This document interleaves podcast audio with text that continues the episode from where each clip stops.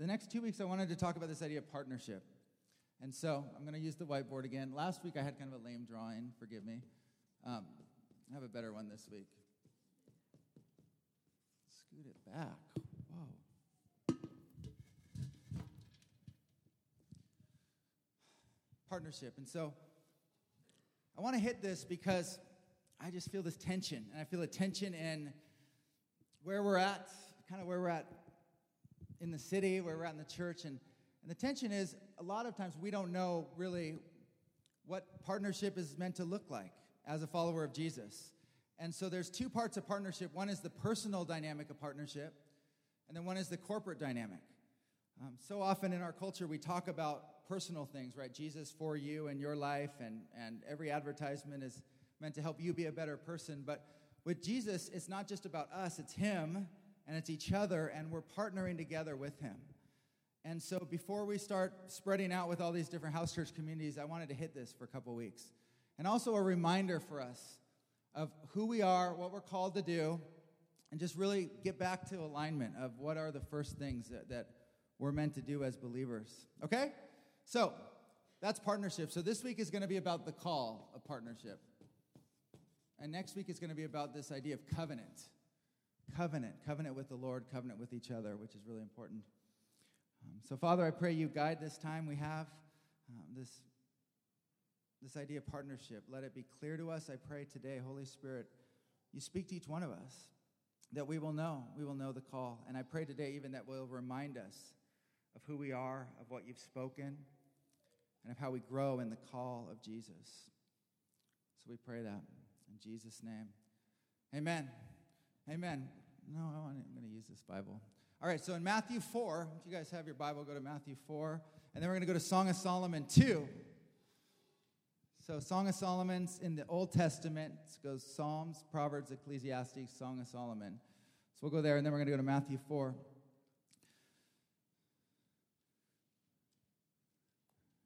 I love this story in Matthew 4. It's very simple, but it's the call of the first disciples.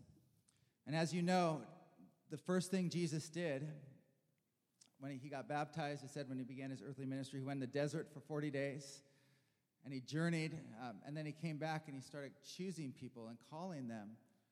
Um, and these were not the high educated, they were the random hodgepodge group um, all over the place. And these were the first disciples, they were the first of many.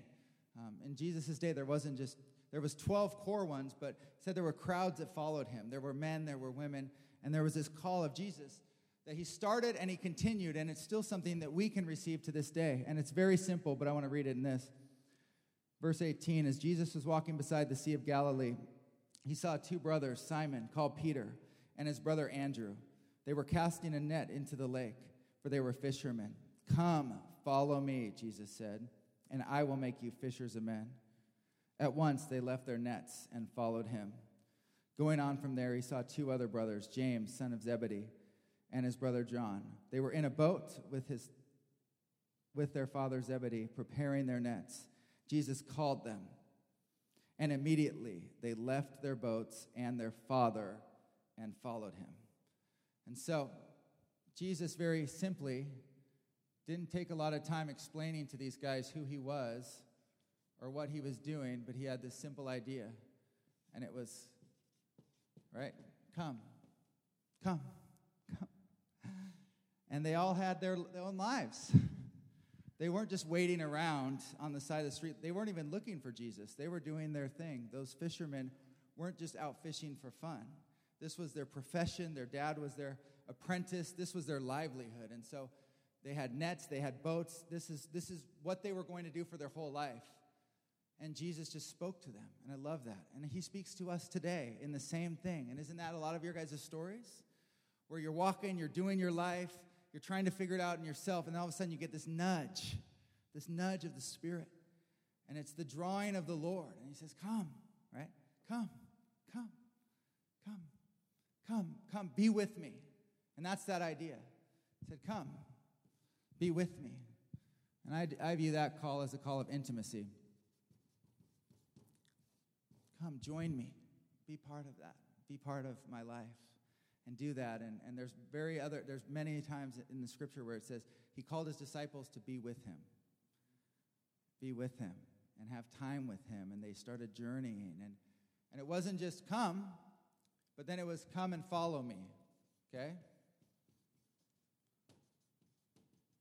If it was just come, it could be just like, yeah, okay, we'll come, we'll see you. But it's like, no, I want you to come, be with me, and then I'm going to go places. and you got to follow. You know, it's not just be with me, but it's be with me all the time. and so then they started following him. And that's, I, I, don't know how long it doesn't say Jesus was there.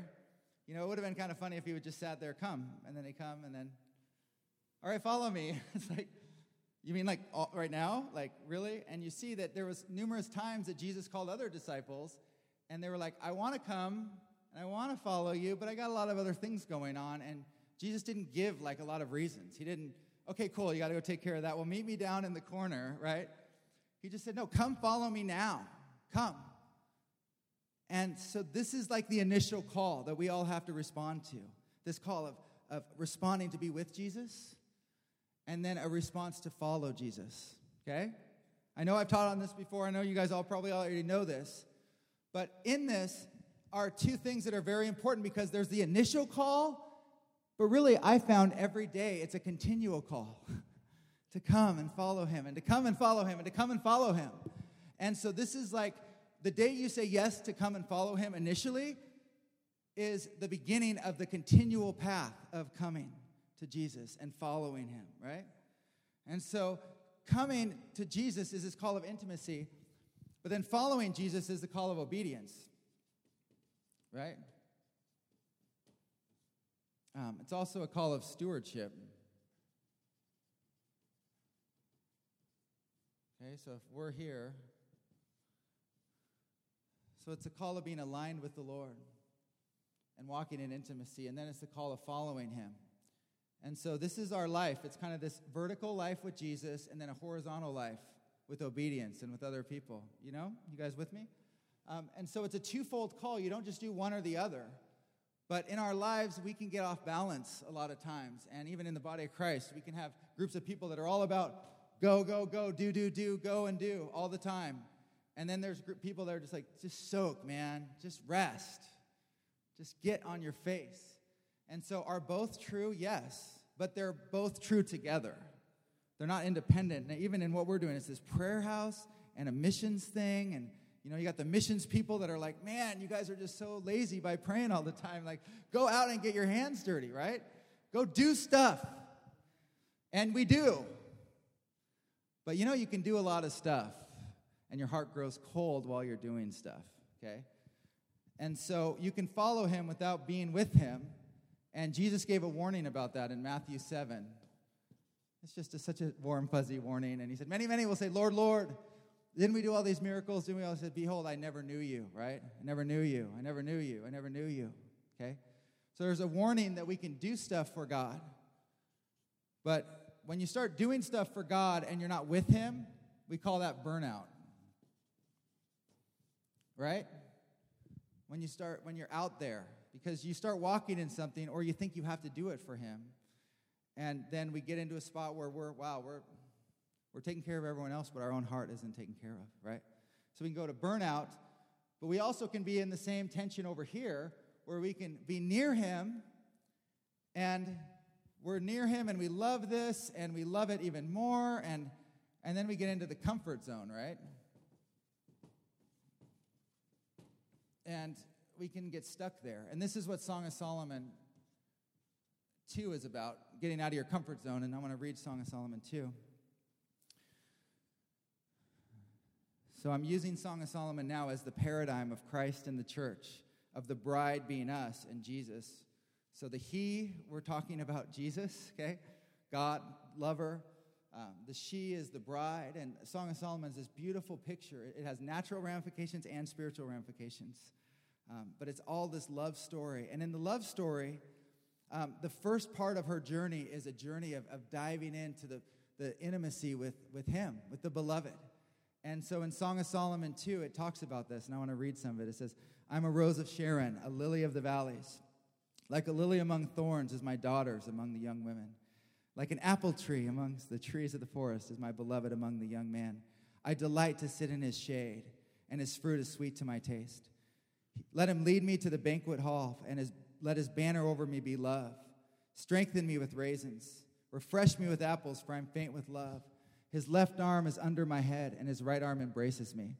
Daughters of Jerusalem, I charge you by the gazelles and by the does of the field, do not arouse or awaken love until it so desires, right? Isn't this beautiful? Um, so see where she's at here. Where is she? She's in like an intimate place, like in a bridal chamber. It's comfortable. She talks about a bed and, and the comfort of that. And then she talks about being underneath an apple tree, right? So she's kind of in the shade, in the enjoyment of this life and getting fed with the grapes and apples, you know, just loving it and, and kind of like, I don't want to leave this. Don't arouse or awaken love. Like, just keep me here forever, right? And this is a good spot to be. We have to learn this. We have to develop this idea of intimacy with Jesus, that, that He wants to, us to know Him. He wants us to walk with Him. He wants us to develop roots in our life in His love and His Spirit and, and knowing His Word and, and doing this. And I, and I say this because I feel like there's a lot of people that get into comfort zones that aren't even truly Jesus comfort zones. It might be a, a Christian environment, might be a church where you get comfortable and you're actually getting fed on secondhand information that someone else is giving you, or you're, you're getting encouraged by the environment. And so the Lord wants to move you from getting encouraged by an environment purely as your source to having Him be your source and having Him be the roots of your life. And I believe in these days of shaking, what He's going to do in our lives is He's going to reveal the roots. He's going to reveal the roots and what roots were built by Him. You know, what roots were built by time in the Word, right? Time in understanding how to hear his voice, right? Time with prayer. Okay? You guys with me? And so this is very important because as he starts shaking even other environments, we have to go to him as our source. And we have to learn to rest in that. But as we start resting in that, he, he will challenge the comfort zones. Right? And there's a lot of believers I don't have anywhere to draw this. Um, I'll just draw down here. Sweet. Okay. So they start off strong. Maybe they're, you know, they're lost. Okay, that says lost, by the way. okay. Broken. They're, they're struggling. All right, sudden, then they get saved. Okay. They get found. They, they experience forgiveness. They experience like, wow, I can, I'm like, today's a new day. My life, all my mistakes are gone. I'm cleansed. I'm, I'm healed. Or like, I have a new perspective, and then they start growing. Maybe they start seeing community and, and all this stuff, Jesus, and they kind of have, I have new friends now, I have new encouragement. Are you getting that? But then all of a sudden, we have to be careful because there's a vortex right here, okay? And the vortex is consumer Christianity. Uh oh. And it's Jesus for me. All right. So, because we get into the spot where, man, I've experienced Jesus and I love him and it's just about my life. And we have to be careful because we can even be around people and teachers that always talk about what Jesus is doing for you 10 ways to spiritual success, financial success, 10 steps of freedom. Make your life better now and tomorrow and the next day. Like, and I got to tell you guys, it's not about us. It's not Jesus for us, okay? It's not. It is, but it's not, right? That's part of the story. But if it only gets to that, we can never hear anything. We can try all the spiritual gimmicks we want. We are going to not be satisfied. And we're going to fall in the vortex of consumer Christianity. Okay? And we're going to be stuck. And there's whole groups of people that are stuck in this and they get mad at everyone else for not doing things the way they want. It's mine. All right. so, okay. I'm not that passionate about that. I could care less. Just kidding. Jesus is so great, though. He's so faithful. And he knows that this is not why we are created. It's not our kingdom. It's not meant to sit in the comfort zone. So he calls us out, and he called out the bride. He called out the beloved in this. And in verse 8, it says, Listen, my beloved, look, here he comes. So she's thinking, like, let's go back to the apple tree and hang out and read poet- poetry, you know, like, let's, let's do that, have some grapes, apples. No, it's like, now he's leaping across the mountains.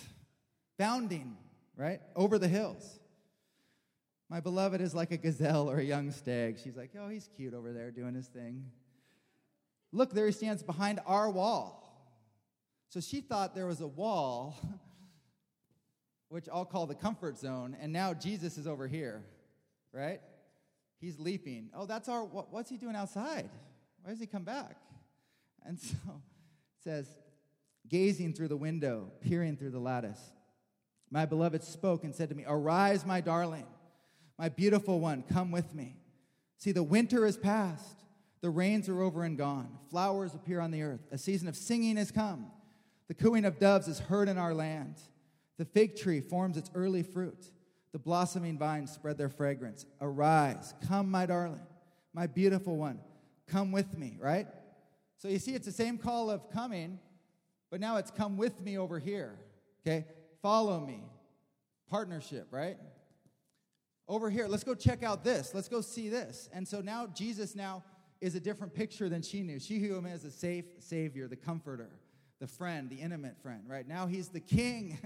he's leaping over the mountains. And if you want to take that as a spiritual picture, Jesus is overcoming strongholds and obstacles, and he's wanting us to arise and go with him and, and journey with him to be King of Kings and Lord of Lords and to partner with him and to go with him on this journey of, of spreading his name across the earth, right? And so she thought it was cute. And then he says to her, My dove, in the clefts of the rock, in the hiding places of the mountainside, show me your face. Let me hear your voice. For your voice is sweet and your face is lovely. Catch for us the foxes, the little foxes that ruin the vineyards, our vineyards that, vineyards that are in bloom. And then she responds, My beloved is mine, and I am his. He browses among the lilies. And I want to stop there for a second because don't you see there? She uses that phrase. She says, My beloved is mine, right? My beloved is mine. And then she also says, I am his. The cool part about the Song of Solomon is as you progress through the Song of Solomon, she starts using that phrase more. She says, I'm his and he's mine. But at first it's like, he's mine. All right, I got to find my place here. Then she says, Until the day breaks and the shadows flee, turn my lover and be like a gazelle or like a young stag on the rugged, hills. So what she does is she's like, Okay, you go ahead. You go do all that stuff. Go, go. I'll stay here. She said, Until the day breaks and the shadows flee, signifying like she's still in the shadows, right? She still has some kind of darkness. She's afraid. She's scared. And he sees that in her. He's like, She's in the clefts of the rock. Come out. Let me see your face. Don't be afraid. Don't hide. Come on out. And then as you progress through the Song of Solomon, the next verse she says, All night long on my bed, I looked for the one my heart loves. I looked for him but did not find him. So do you see what they're talking about here? She used to find Jesus on the bed, the comfort zone. But now Jesus is on the mountains, and she says no to him on the mountains. Then the next verse, she's like, Well, let's go back to the bed because that's where he is. And all of a sudden, he's not in the bed anymore. Are you getting that? Of course, he's not in the bed. He was just in the mountains. Come on. Get it going. But can't we relate? Can't we relate? he starts spurring us on to be partners, right? Spurring us on to obey, spurring us on to, to follow him, to go out and, and a journey. And that's what this is. This is a journey. It's a call of walking with Jesus and partnering with Jesus, partnering with him to see his kingdom come on earth as it is in heaven. It's a call of obedience, it's a call of going out and doing whatever that is, right? And if you forget to do or obey, then you're going to be discontent. And you might be comfortable for a while, but you're also going to be discontent. Are you getting that? But if you skip this step and you just go to this, believe me, you will be burned out. You will be burned out. And I just wanted to speak this to you guys today to remind you of the call. It's very simple be with Jesus and follow him. Be with Jesus and follow him. Be with him and follow him.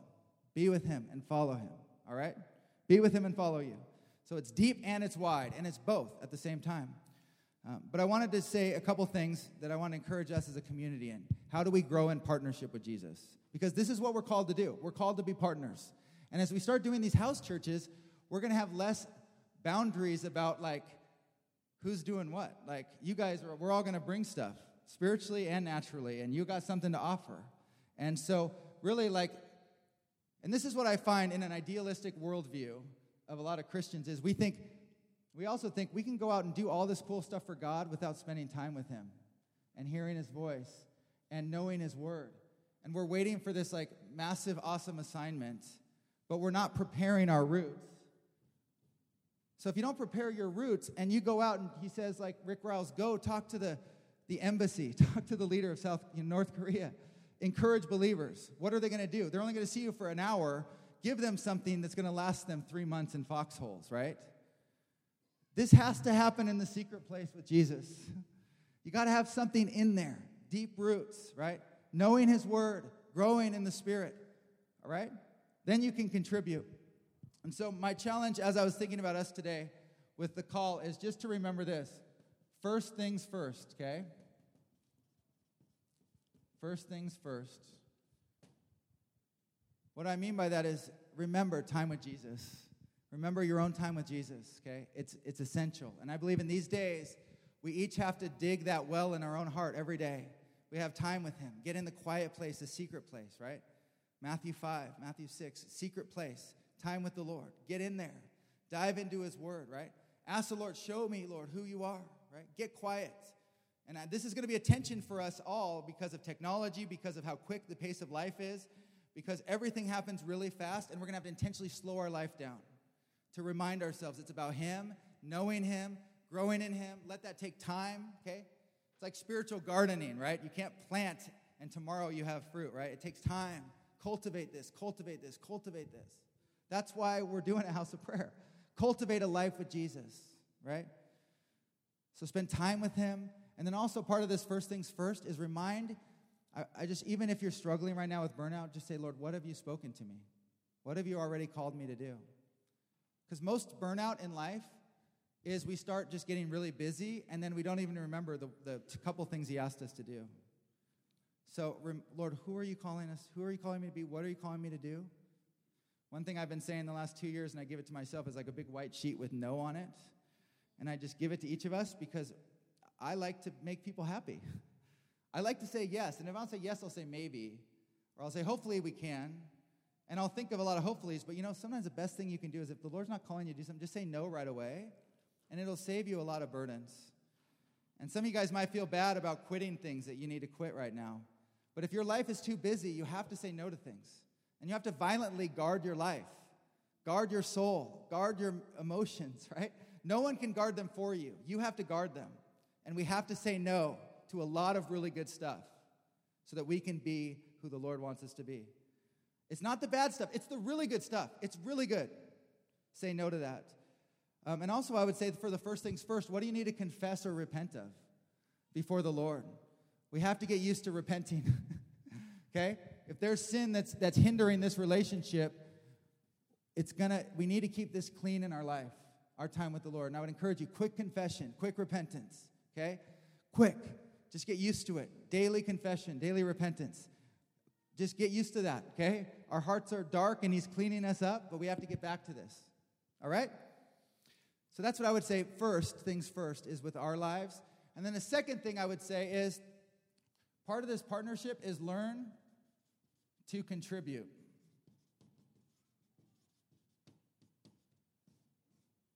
Okay, and here's what I mean by that.